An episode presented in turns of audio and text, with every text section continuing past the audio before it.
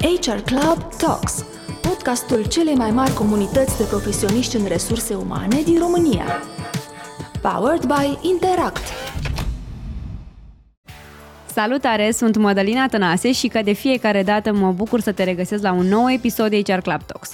Episodul căruia tocmai ai dat play este susținut de Interact, unul dintre principalii furnizori de training și consultanță din România.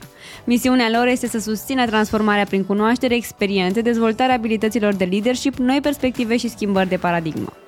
Care este cel mai important lucru pe care îl poate oferi HR-ul unui angajat? Toți cei care am avut ocazia să-l cunoaștem și ascultăm pe Dave Ulrich, am rămas impresionați atât de know-how-ul valoros pe care îl oferă cu generozitate, cât și de empatia, atenția cu care ascultă fiecare interlocutor și sfatul pe care îl oferă și mai ales de căldura pe care o emană de fiecare dată. Acest episod este unul special, un dialog reconfortant între provocările momentului și viitorul HR-ului. Participă la această discuție Andreea Voinea, director executiv resurse umane în cadrul BCR, Madalina Racovițean, Head of People Services and Partner în cadrul KPMG România și părintele HR-ului modern Dave Ulrich. I would start the discussion looking at the Ukrainian situation and then uh, more more into what's our role, you know, like uh, as HR, you know, like uh, in this, you know, turbulent times from all points of view, like changing times. Like everybody else, you know, like I'm sure you deal with a lot of HRs uh, around the world. Uh, the last two years were quite challenging for us uh, in terms of the support we needed to offer to our colleagues during the pandemic period. For us in Romania, more, uh, and I, I think for everybody, but in Romania, given the proximity to the Ukrainian, war, um, for us, this creates, uh, as we said earlier, you know, uh, before starting our podcast, creates a lot of uh, uncertainty and anxiety also uh, for our people. Um, and I would say, uh, I would dare to say, even Romanian society at large as uh, Madalina and Dana, I think, mentioned to you, um, through uh, uh, during the last months, we as a community HR club, through our members, um, were quite actively involved in different things, like the jobs for Ukraine. You know, like you asked how we, you could help. You know, like uh, we have today, for instance, as of today, we have around 1,200 jobs posted. Some of them are not only from Romania, uh, uh, they are from other European countries and even from the US. If there are some opportunities that you know, like uh, especially like highly skilled jobs and all that, you there are people out there. We have around uh, 2,000 candidates already. You know know who applied on this uh, platform. Ukrainian candidates, as I said, usually highly skilled people who, in all fairness, several weeks ago they were having a life in corporate world, and now they are, you know, like uh, in this situation, and they are looking actively for jobs, and they even say, you know, about their flexibility about location. So through your contact, you know, like uh, keep access to the platform to some of them, about uh, the contacts that you have, they can have a look if some of these profiles could be of interest to them what we have done also in the last weeks, um, we have also lobbied for a rapid change of legislation to allow the Ukrainian refugees to work in Romania. And uh, we do like I think two weeks ago, Madalina. No, we uh, we passed a government ordinance allowing these people to work in Romania without going through the standard immigration process for nine months, which is a great achievement because uh, if they are fit for uh, for the jobs we have, they could be easily integrated we have put together packs of info for these people, for Ukrainians, how to get a job, you know, what steps they have to go through. We have already been in touch with the HR Association in Ukraine. A couple of days ago, she connected with the team in Ukraine. I think they are currently in Istanbul, asking how we can support them do, during these difficult times. And um, what I found quite impressing uh, is that a lot of companies, a lot of uh, our members and people, you know, working for the companies who are our uh, uh members of our community, they granted additional days for these special circumstances for volunteering, you know, like volunteering days to their people to support the refugees. And um, personally, I was uh, extremely impressed to be honest, about uh, the high degree of involvement and mobilization among uh, the people uh, in our organizations who volunteered to help during this time. Amazing spirit of solidarity, uh, and it's also a lot of, I would say, um, definitely very sad times, but also positive energy that we can use to the benefit, you know, like of, of the community as a whole. I, I was extremely impressed, honestly, how people mobilized during these times. So I know you, uh, this topic is close to your heart and uh, you offered uh, so openly to help and ask uh, how you can contribute to that. I wanted to see you, how do you see, what other ideas do you have about how we as HR professionals can support this humanitarian crisis during this period? I told you some things we are doing already. What other directions do you think we, we could look at, you know, like as a community, as HR community? You know, let's talk about some of those let me begin with a deep expression of respect and gratitude for you, not just you personally, but for you collectively, the HR community in Romania. The last two years were pretty difficult. We were working at home, we were through technology, and then you put on top of that this horrible invasion and the refugee crisis. And so let me express on behalf of everybody I know gratitude and a deep respect for the for the challenges you're facing. So and and as I shared briefly, I have the privilege periodically of connecting with HR professionals around the world, not just in Romania and Poland and Estonia and Eastern Europe, but throughout Europe, throughout Latin America, throughout North America, uh, throughout Asia.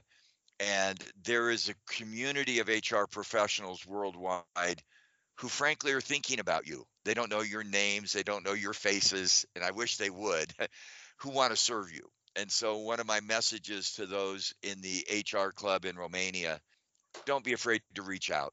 We have families we reach out to, we have colleagues at work we reach out to, but you, as an HR professional in Romania, are part of a global HR community.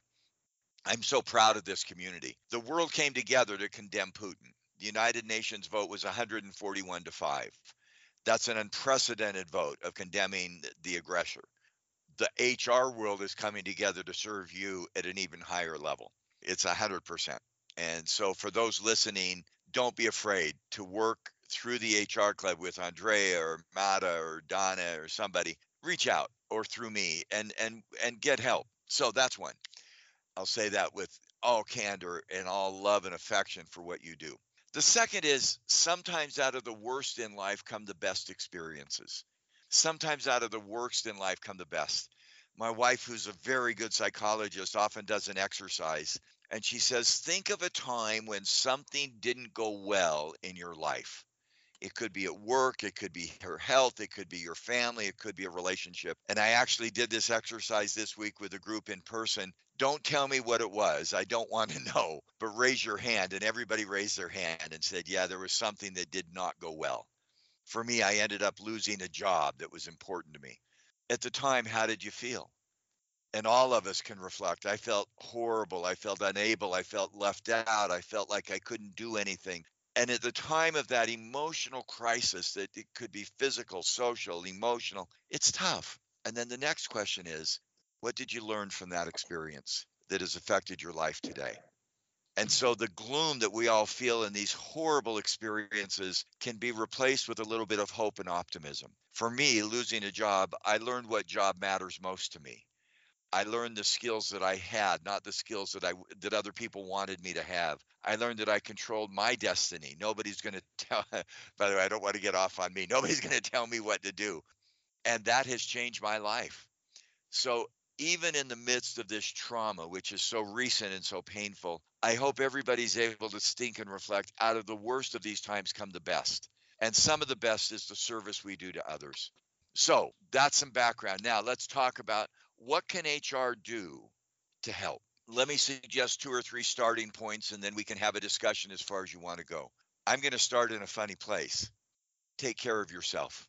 It's a funny place to start we did a webinar last week and I hope people will access it. We'll send you slides if you want slides. They can flip through slides. My wife, who's a very good psychologist, and I started thinking of all the HR policies, the website, the physical space, the job training. And my wife said, Dave, don't start there. You cannot help other people until you're caring for yourself. So, my first thought with all the HR people I'm talking to take care of yourself. I don't know how you do that. I hope it's not drugs. I hope it's not addictions. but eh, find a way, and that may be physically, exercise, sleep, which I'm sure is so hard for many right now, nutrition, the body. Take care of yourself socially. Hug your children, hug your partner, have a relationship, eh, reach out, form networks. Take care of yourself emotionally. If you're feeling discouraged or depressed, run into it. Face it. If you're feeling anxious, face the energy take care of yourself spiritually find meaning and purpose. That's not a religion but it's it's recognize what's meaningful to you. So my first advice by the way if i were coaching each of you or if i were coaching those listening take care of yourself because until you take care of yourself you can't take care of others. And and when we're so overwrought and we're and by the way we've all been there. I have been sometimes so stressed and so overwrought that i act badly. When you're meeting with people just listen. Don't build big programs and projects just how are you? What's going on in your life? What's happening with your loved ones, with those refugees? What's happening with those loved ones you may have left behind, the men you couldn't that couldn't come with you? What did you leave? How are you feeling? And take time to listen so that they feel heard and understood. Number one, take care of yourself. Number two, take care of others. And then I'm going to stop now and get a response. And then I think we can get into some of the HR policies we can get into what do we do to hire people, to train people, to help those refugees. And there's so many innovative things going on. You've listed some. The work you've done with the government passport, nine months to nine days to get people opportunities. The technology, jobs for Ukrainians. I can brainstorm 10 other things that I've seen, but I'm going to stop right now. I want to start take care of yourself so you can take care of others. Let me give one example of taking care of others. Business leaders, not the HR well, I'm going to stop. I'm going to give you a theory. So I'm going to try to have a little fun in a serious conversation. If I hold up, HR provides value for three stakeholders. My fingers, and this is not, I don't know if this is video or voice, my fingers represent the people. So one by one, we take care of people. My fist represents the organization. When I'm in HR, I care about the people, one by one, the individuals. I also care about the organization culture, the system, and the combination, my fist and my fingers together, is leadership. Take care of all three of those stakeholders. Take care of the individuals one by one. Take care of the organizational policies and systems and take care of leaders. I'll just make one comment on leaders. The business leaders we serve in your bank, in the government, in a small company, we need to help care for them to become their caregivers as well to remind them go sleep, go exercise, go take care of yourself, take care of your family, and then to coach them, inspire others. We have a great example in Ukraine right now with Mr. and Mrs. Zelensky. It's not just him, it's her as well. Demonstrating leadership by stepping out, being public, being visible, being empathic. We can coach those, we in HR can coach our leaders to take care of themselves as well as others. So I've shared too much. Take care of yourself, take care of others, for the people, the organizations, and the leaders within your organization. Wow, this is so powerful. I mean, and so important. Taking care of ourselves so we can take care of others. It's a very good insight because I have the feeling a lot of times we HR people we forget to take care of ourselves. And if we are okay, then we are in a better position to take care of others, being it, as you said, people, organizations, and leaders. What do you do to take care of yourself? I do a little bit of all the things that you mentioned. I try to exercise three times a week. I do that at 9 p.m. Unfortunately, I should do that in the morning. Uh, while I'm watching a movie, multitasking, you know, I do get eight hours of sleep. This is something important that I learned quite some time ago and I'm I'm trying to be good on nutrition as well. I don't eat any sugar for a number of years now. Uh, I'm trying. I'm during the week. I'm trying to keep the intermittent fasting. You know, like eating within eight hours. I never manage during the weekends because of dinners and all that, but during the week I try to be good. So with my child, I, I, I try, you know, like the weekends, no matter how stressed, and I think it's very important for all of us to take positive energy from the interactions with my uh, husband, my uh, son, and friends as well. I, uh, yeah, I, I think it. it's, um, yeah, it's not easy, you know, especially the last two years were not easy for us, but definitely, you know, like, um, yeah, it takes discipline. I love, know? and what I was trying to do as an example is in this podcast model by my asking you your answers were so powerful and they just reinforced that that's what's done. To that i call my mother who's 93 and check in once in a while. I call my children. I meditate. Somebody asked me the other day what book would you recommend in business? And i said i would never recommend a business book. Go read a novel go read something fun go to a movie and again the point is we can help people it's okay to exercise. It's okay to take time to read a novel. Anyway, so thank you. That's that's where I wanted to start because I think if we take care of ourselves and encourage others to take care of themselves, I think that becomes we model in HR the values that we want others to have. That's not easy. I would take the next topic and because you know you both mentioned that we are after 2 years of pandemic uh, where the world the world of work has uh, dramatically changed from what we knew before the, the pandemics, before COVID. And after two years, I think what we see, at least in Romania, but I'm sure in other uh, in other places of the world, is the same. Companies are trying to transition somehow for, from the full remote working to a more hybrid type of working. Companies are trying to get people slowly back into the office but you know on the other hand we see that people don't necessarily want to be in the office full time so it's probably we all think that the hybrid work is here to stay. And this also is let's say compounded with other trends in, in the world of work uh, we have this uh, great resignation phenomenon, which started probably in the US, but you know we see it more and more present in other countries in Europe and also in Romania. Maybe not at the same level, but still, you know, we see a movement in the market of people leaving companies and joining others. Then I think related to this is the trend of globalization where, and the globalization of talent pools uh, because you know once remote working is available a lot of companies realize that they can actually access talent pools outside their own countries. So there is a globalization of workforce and labor market. And then the so-called uberization of the workforce where more and more people you know try to or want to go into project based work and they don't necessarily want to have a nine to five type of job. So in this, the, I know we I listed a lot of trends um, affected the labor you and the, beautiful. Let me let me try to pull back and deal with those yeah. trends and others. I often ask a question, and I won't embarrass you by having you answer. What's the best thing we in HR can give an employee? A sense of belief and purpose, one, an ability to grow and develop, two, become better, believe, become, or community, belong, believe, become, belong, all the above, or none of the above. And as I do that question, everybody answers all the above.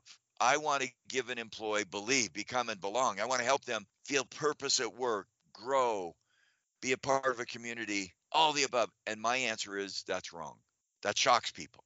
Let me tell you where I think HR is headed, and it affects what you just talked about. The best thing we can give an employee today is a company that succeeds in the marketplace. Let me say that again. The best thing we can give an employee is a successful company. Because if the company doesn't succeed, the restaurant, the hotel, the technology firm, and they fail in the marketplace, there is no workplace. There is no employee. And so the lens that I want to look at for HR is what can we in HR do that helps our company succeed in the marketplace? That mindset changes. It mm-hmm. changes mm-hmm. the way I think. Everybody's excited, for example, about hybrid work. Where am I going to work? My comment is I don't care where you work. What I care about is did the work you do help your company succeed in the marketplace? Mm-hmm. At KPMG, you have employees. At the bank, you have employees. They're working in a coffee shop, they're working at home, they're working in an office. Here's my question. If I ask each of those employees, what did you do today that will give a customer a better reason to have us as a supplier. I didn't say that well. What did you do today that will help a customer? And if the employee says nothing, then I say, you didn't do a good job at work today. I don't care if you worked at home. I don't care if you worked in an office. I don't care if you worked in the car or a hotel. Did you create value for a customer? That mindset for me changes the d- debate. Should we be hybrid? Should we be home? It's less relevant than it is did we create value for a customer? Now, underneath that, we create value for a customer when we come together to be together because we're cohesive. So, anyway, that's the first piece is that are we creating value for a customer in the work that we do? The mm-hmm. second piece is that you referenced, which is so good, is the great resignation. Why do I stay at a company? Because I'm helping somebody get better, because I'm helping them improve. And the thing that we're seeing out of the last two years, and you've both mentioned it so brilliantly, is personalization. Let me describe it conceptually and then get it very pragmatic. I'm old. I'm sorry, but I'm old and I can't do anything about that. But my wife and I, frankly, we have no children at home. We have a fairly nice house, and the last two years were difficult for us, but not impossible. Our children have children, and the last two years were really difficult for them. Our daughter had to quit a job to, homeschool her children. Our other son, he stayed at work, and his wife stayed home to work with children. Everyone I know found their own way to cope with the last two years. We had a personal relationship. I hope companies recognize the personalization going forward. What Mhm. can we do to help you contribute value to a customer in a way that works for you? Mhm. That may be coming to an office two days a week or three days a week. That may be working at home. We will find a way to create an organization that works for you. Mhm. And when we do that, you probably don't want to leave. One of the elements of that organization that we're finding, and it's avoiding the, the resignation, is you want to work with people you enjoy working with. You want to be part of a team. And so, one of the things we've advised in the personalization what do I want from work? I want purpose, meaning I want to grow and I want to belong. When you come to the office, don't do work you could do at home. Come together to Mhm. be together. Don't come to the bank and then go sit in a cubicle and never talk to anybody. That you can do at home. When I'm in the bank or when I'm in a KPMG office, talk to people, visit with people, share with people. Now, those two principles one, add value to the customer wherever I am, and two, personalize the work relationship so that we can make that work. And I hope in HR we can begin to manage that in a positive way. That takes care of our people and it also begins to build the right culture that will last over time. It's quite interesting what you what you shared with us, Dave. I think it's all about you know the experience that we offer to our employees, which of course, but in order to offer the right experience to our employees, we first of all need to listen to them and to really understand Oh, right, um, well said. what So- what they are looking for or what they need actually. Otherwise, you know, we just offer stuff and we throw stuff at them which they don't actually value at all. I love that because we often one of the stories that personalization story in in a crisis and I don't want to focus only on the crisis you've got to give people a choice I saw the story and and and it's such a great story that's been exampled a young girl came across the Ukrainian border and the humanitarian aid people said it's cold we have a jacket for you a heavy down jacket that's very warm but they didn't do that they said here's the heavy down jacket and I have a picture of this and here's a pink, beautiful sweater. Which one would you like? And the 10 year old girl reached out to the sweater. By the way, I love that metaphor because the, I'm the humanitarian aid person. I'm going to give you a jacket to keep you warm. She wanted the pink sweater. By the way, they gave her clothing underneath it so that she was warm. When we give our- employees a choice, what would work for you? What can we do? Now, you've also got to give them an obligation to add value to the customer because it is, you know, my choice is I would like to be paid and never work again. Well, hmm. that's not going to work. But what can we do for you so that you can add value to a customer? By the way, that story of this sweet girl, and you can all envision this sweet girl. Here's the warm jacket I want you to wear. Here's the beautiful pink sweater. And she reaches out for the pink sweater. That's the choice issue. I Mhm. love that metaphor. And that's what we want to give our employees so that they can create value for a customer. It's not a choice without a consequence. And and I think uh, if we can do that, I think we're going to find employees come up with choices we didn't consider.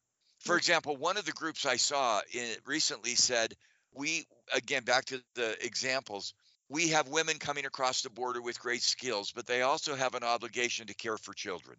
So here's what a company did they said, We're going to hire 12 women to work in this office. 10 of them are going to do the work. Two of them are going to be caretakers for the children of all 12. And so we'll divide the pay. The pay is 100. We'll divide the pay not across the 10 women working 10 each. We'll divide it across the 12, 8 each. 8 into 100 is 8 each. 12 into 100 is 8 each. And two of the women will use our office space to care for the children of all 12. What a creative idea. What a creative idea. So these 12 women who knew each other in the Ukraine in a, in a city or village, two of the women are now watching the 15 or 20 children. The other 10 are working and they have a job. I don't know how long that job will last, but they have a job. They're all getting paid and they're managing this tension between work and children that works for them. That's mm-hmm. the kind of example that I just I get excited about that because I think out of this crisis will come innovative work arrangements that we've never seen before. And that's one that's there. By the way, in the old world, the companies would say, well, you pay for your child care. We'll just hire those 10 people. No, we're going to include that as part Okay. of the compensation. And and and I love that kind of creativity because it, it begins to show what we can do in HR to give the 12 women jobs, 10 are working, two are watching children. That's what they need. Okay, that's the kind of service that I hope and creativity that I hope we can see HR beginning to do. The other is a lot of companies with remote work the last two years, and I don't know Romania well, but in Poland and Estonia, have empty office space because people have been working remotely. We're going to open that office space. You ran a business in the Ukraine. It could be a search business, it could be a technology business, it could be a food business. We're going to give you office space. We're going to give you free office space so that you can set up your business in our office space. In the bank, we're going to allocate the 30% empty office space to you. And we'll try to give you a space. Another, com- you asked for examples, and I'm going to try to give some.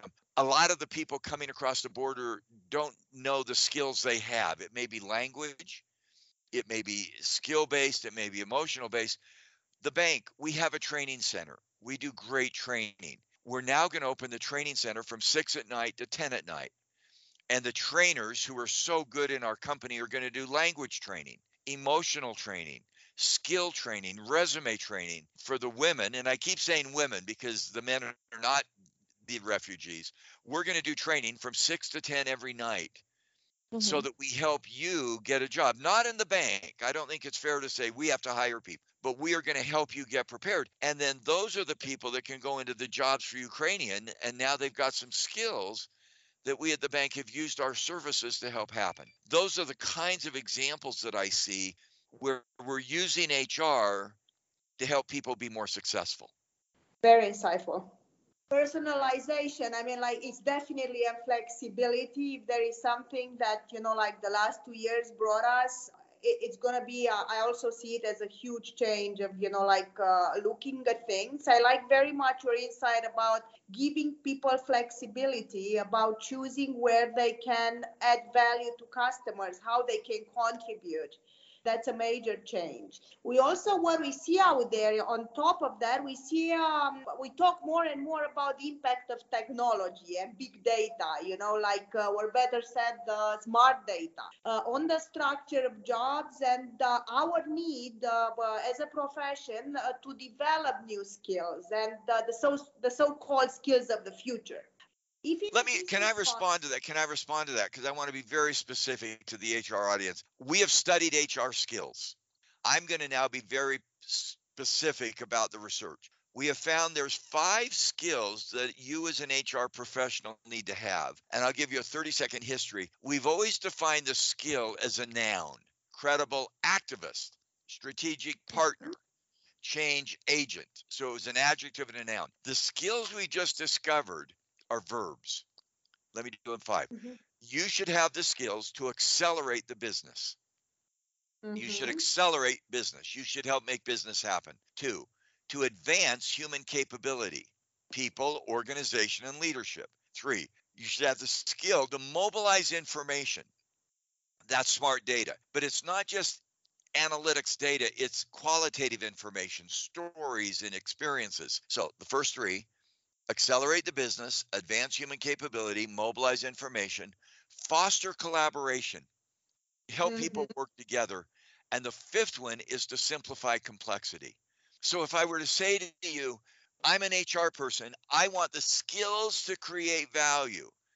Can I advance my business? Can I accelerate human capability? Can I mobilize information? Can I foster collaboration? And can I simplify complexity? Those are the skills we've seen that are critical for HR success. That was exactly my question. Yeah, that's uh, you. Yeah, you uh, you read my mind. Let's put it that way. A lot of people are uh, in HR, you know, in the specialty jobs, are asking themselves these days uh, if there will be a need for HR function in the future. What are the emerging jobs in HR that will shape the future of workforce? How do you see that? Five essential skills which you mentioned, in my view, that will all wherever you will be sitting in HR, you will need to have. You know, my sense is the human capability issues of talent, organization, and leadership are being talked about in every business meeting today. Let me say that again. I, and that's not just a humanitarian crisis. It's a company trying to do business in Africa, global expansion. It's a company trying to do digital transformation. Every business meeting I see, the business leaders are talking about do we have the right people? Do we have right. the right culture and organization? Do we have the right leadership? Here's my advice to HR people you want to be in that meeting. You want to be in that meeting. And you want to be the one that has the skills to say, what do we have to do to get the right people? we hire, we train. By the way, the systems are the same. We have to hire people, we have to train people, we have to pay people, we have to communicate, we have to build policies. The jobs are the same, but they're all built around getting talent that will succeed in the marketplace. We've got to shape a culture. How do we build a culture? We build a set of values, a set of principles that will help the customer see us as the right place to do business. We've got to build leadership. And so the jobs are the same. And I think they're going to increase. I think we're going to see an increase in human resource jobs around staffing and training and careers, employee experience, around compensation, around work policies, around OD.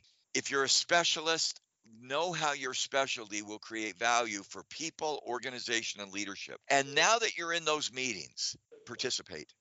Yeah. Let business leaders mm-hmm. know. And I'm going to give one other piece of advice. So I was on the call with somebody the other day and they said, Oh, that's I'm going to do that. I've got a diversity equity plan, DEI, diversity, equity, yeah. and inclusion. And I'm going to go to the meeting and present it. And I said, No, that's not where you start. And they said, Well, why not? And I said, You go to that meeting and your first question is, what do we have to do as a company to succeed in the marketplace? Do we have to cut costs? Yeah. Do we have to do innovation? Do we have to build partnerships? What is it going to take for customers to succeed and buy from us? Once we know that, then we say, for example, in this company she was with, it was a pharmaceutical company, we've got to have a new pipeline of products. Good. Diversity, equity, and inclusion will help us build the pipeline because my HR work will help us get what the business needs. And so the first question HR asks is not accept my HR tool, it's what do we have to do to succeed with our customers? And then we build the systems to help make that happen. This is such a great time for HR. And I've got to get one other point out, and you may have other question. I could talk to the two of you forever, and Dana as well, who's on the call. We live in a world of uncertainty, and this is kind of a philosophical thing nobody could have predicted five weeks ago where we would be today. Nobody could have predicted, given the crisis in, in the Ukraine. There is so much we don't know. And I'm going to do this, Andrea, without hopefully embarrassing you. I think you said you have a child or children? One one child, a 16 year old son, Victor. You don't know where he's going to go to school. You don't know where who he's going to uh, be in a relationship with. You don't know what he's going to study. You don't know where he's going to live and I don't know, Mata, if you have children, but I, I do. I have one, yes. I could do the same. You don't know what their life's no. going to be. I don't. By the way, I'm going to get emotional with this because I have three children. It's the same question. But do you have a boy or a girl, Mata? I have a girl, yeah, a girl. What do you know about your son in the next five years? Let me tell you what I bet you know. You will love him. You will love him. Clearly, you will love your daughter. There's no, there's nothing. By the way, my children are older than your children. They've tested me. Will you love me if I do something stupid? Not on purpose. And you know what? I will. Why do I say that? I think in a world of uncertainty, sometimes we get obsessed with what we don't know. I don't know what's going to happen to my company. I don't know where I may live. I don't know what skills I need. I encourage people who are listening to take care of yourself by returning to what you do know. I do know I have a set of values. I do know I'm going to work hard. I do know I'm going to serve a customer. I do know my company is going to try to create and adapt. I do know I will care for other people. When we focus on what we know, not what we don't know, the uncertainty is still there. It doesn't go away. But in the world of certainty, I can then begin to act with a little bit of confidence. I know I will love my son. I know I will love my son. And I'm betting in the next five years, he will do something silly and you will still love him maybe not for that instant, but you will. St- and I joke about that. By the way, I find that philosophy really helping me in the last three months because there's many things I don't know and I get all worried. Where am I going to work? How am I going to work? What am I going to do? The psychological safety comes when I stop and say, I'm going to work hard. I'm going to learn. I'm going to care for others. I'm going to try to help somebody every day. Good. Do those things and the rest is okay. So I have to put that in is something I hope we in HR can model for others. Focus on what we know, not what we don't know. That is very good advice, Dave. I think we will all appreciate it and I think we all accept it as very insightful and useful advice because you know sometimes we forget in the midst of everything that's going on around us. I think we all need this sort of safety safety net where you know we come back to things that are uh, close to our heart and our minds and then we know we'll be fine and we may not be fine. I mean, we may be in a horrible yeah. circumstance, but I still know. I mean, look at Nelson Mandela in South Africa in jail for 20 years. He knew he would live his values. You know, we all pray that this humanitarian crisis will quick. I don't know if it will. I just don't know. But I do know. Let me tell you what I know I haven't shared this as publicly. I do know that there's a global HR community filled with people who want to help. I know that.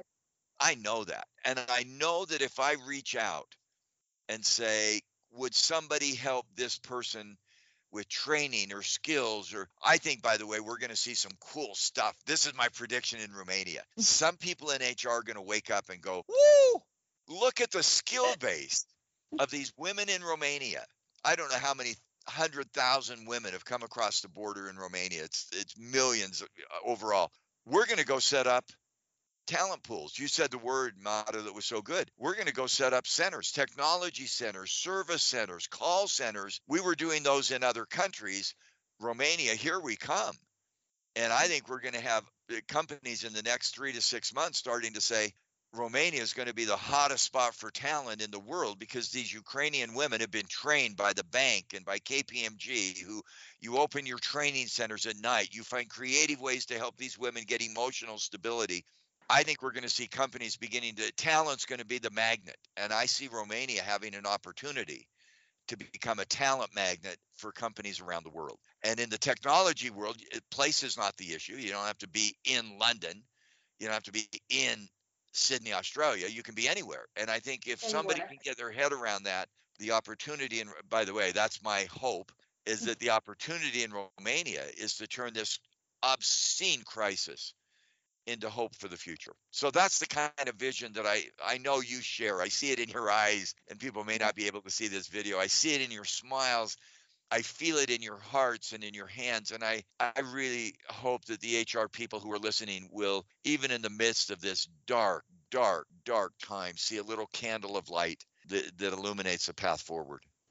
Role of HRBP, you are the father of uh, HR business partnering. How do you think this will change in the future? How is that impacted by, you know, like what's happening now and our role of preparing our people for you know for the future and our organizations? You know the idea of business partner is not about the structure.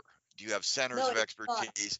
It's about the relationship. We've just done some really interesting research what does an hr department have to be good at to create value for the customer and investor of the of the bank we studied nine things the two most critical things that an HR department should be good at to create value for customer. Number one, have a reputation of helping customers succeed.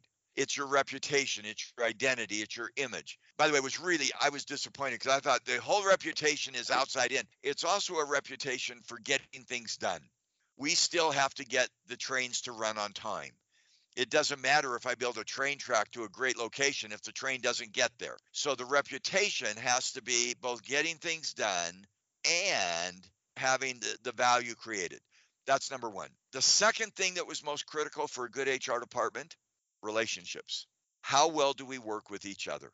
You know, a lot of people thought about uh, Andrea, that HR business partner. It's specialists working with generalists, centers of expertise.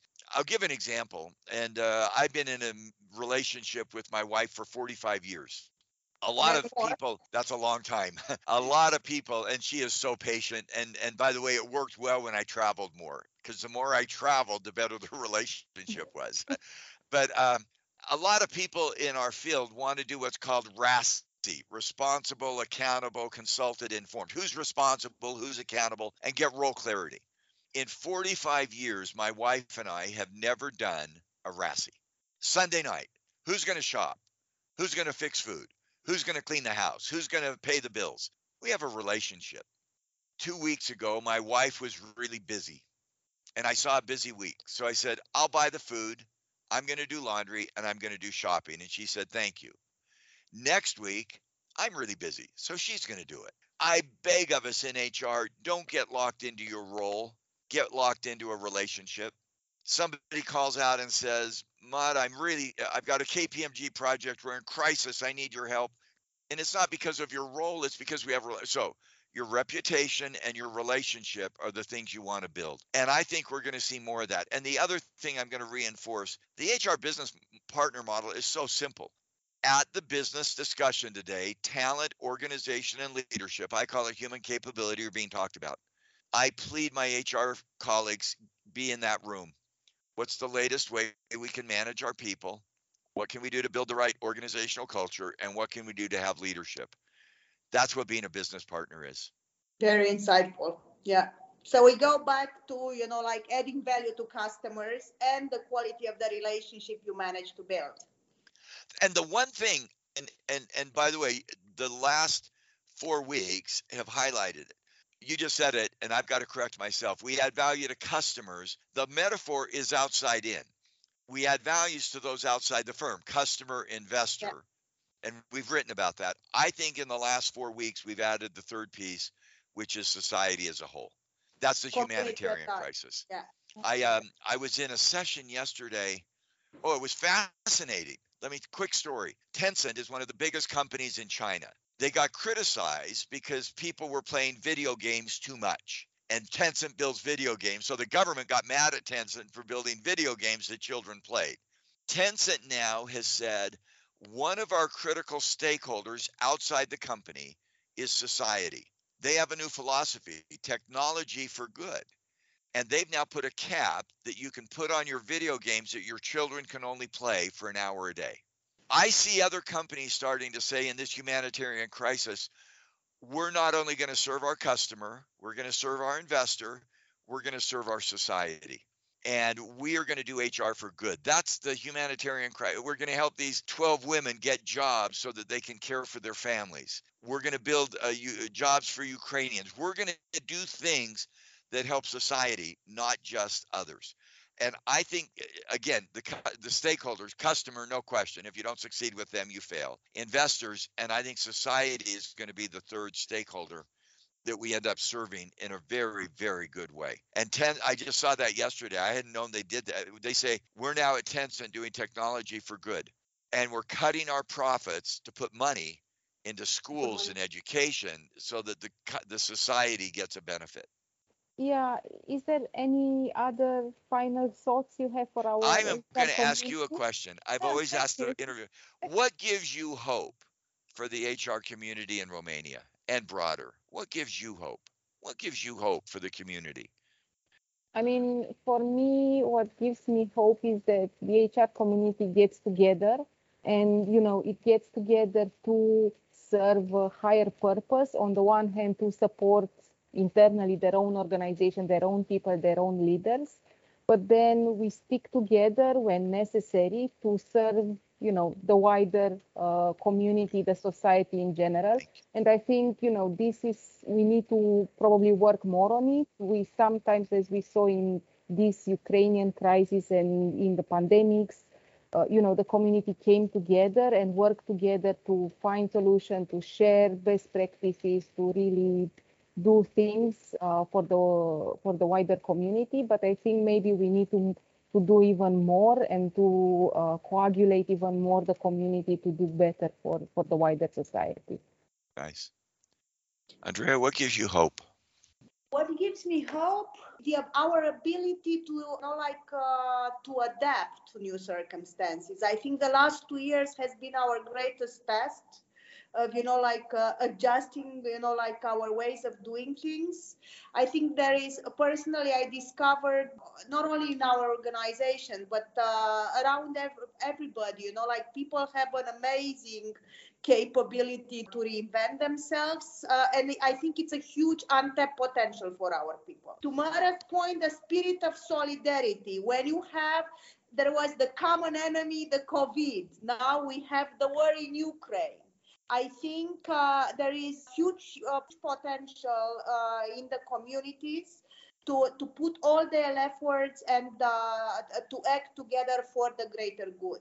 You know, I'm going to give a maybe a final thought. Then I hope I don't offend with this, but I love what you've just said. I'm going to tell a story, and you'll be surprised where the story is.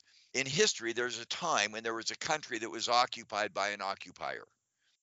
And so there was an occupier who occupied that country. The people in that country wanted freedom. We all want freedom. We by the way, we value freedom more than we've ever seen it. A person came and he said, "I'm here to free you." And everybody said, "Yes, our occupier will go away." What the person said to the people is, "That's not the freedom I give. I give you a sense of personal peace." This is the story of Jesus. And you don't have to be a Christian. Christ came and the Jews thought he would free them from the Roman rule. He did not. He said, The peace I, and by the way, I triggered that matter with your comment and with Andrea, your comment. The peace I give with you is not as the world giveth. I'm not going to give you political freedom, but I give you hope because of your values and who you are. Mm-hmm. And so, again, that's not about the religion, and I'm not here to preach a religion, but I love that metaphor from a great teacher the hope that I give you is not in the world. The hope that I give you is in your heart. Inside. Yeah. Inside. And I think that's the message of this great teacher, Jesus. And eh, nobody can deny what a great message. Yeah. I can't get you free from the Romans, but I can, and we can't make you free from the Russians right now. We'd love to. We do everything in our power. If we could wave a wand, we do it. But I can give you hope in yourself. And when I listen to the two of you and I hear the stories of the Romanian HR colleagues to step up, the best is yet ahead. There is a hope through that peace in ourselves. I hope that religious metaphor didn't offend. It's actually a story that struck me as you were speaking. Thank you. No. I have hope through you.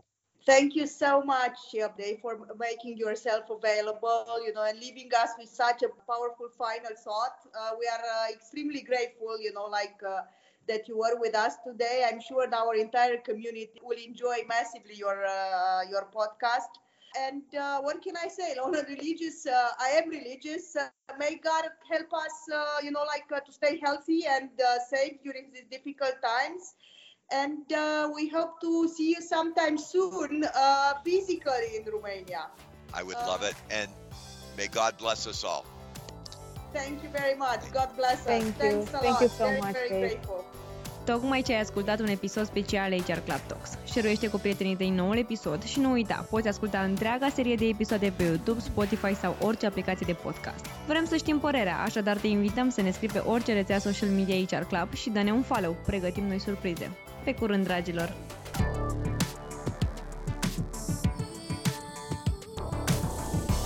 HR Club Talks, powered by Interact.